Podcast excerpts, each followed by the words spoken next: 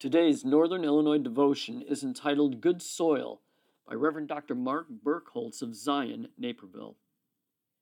Again, Jesus began to teach by the lake. He taught them many things by parables, and in his teaching said, Listen, a farmer went out to sow his seed.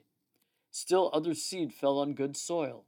It came up, grew, and produced a crop, multiplying thirty, sixty, or even a hundred times. Others, like seed sown on good soil, hear the word, receive it, and produce a crop, 30, 60, or even a hundred times what was sown. Mark chapter 4, verses 1a, 2, 8, and 20. Jesus tells his story about a farmer who sows his seed. The farmer is God, and the seed is the Word. Here we discuss the good soil. The seed that falls on good soil produces a bountiful crop. What makes soil good? The farmer prepares it. He breaks up the soil and removes all the rocks. He gets rid of all the weeds.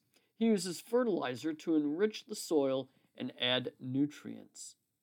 How does God prepare you to hear His word? He uses His law. The law of God shows you your sinfulness and your need for a Savior. The law commands you to love God and love your neighbor, but you know that you have not been loving to others. The law condemns you as guilty and deserving of eternal death. When you are crushed by the law, when the law breaks you apart and pulverizes you, then the good news of the gospel comes.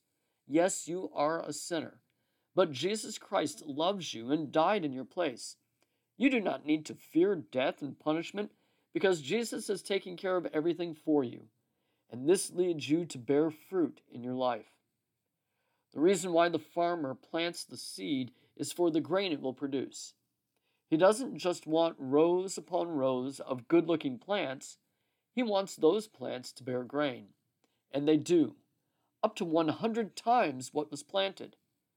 Jesus cares for you and gives you growth so that you produce a crop, more grain, more seed.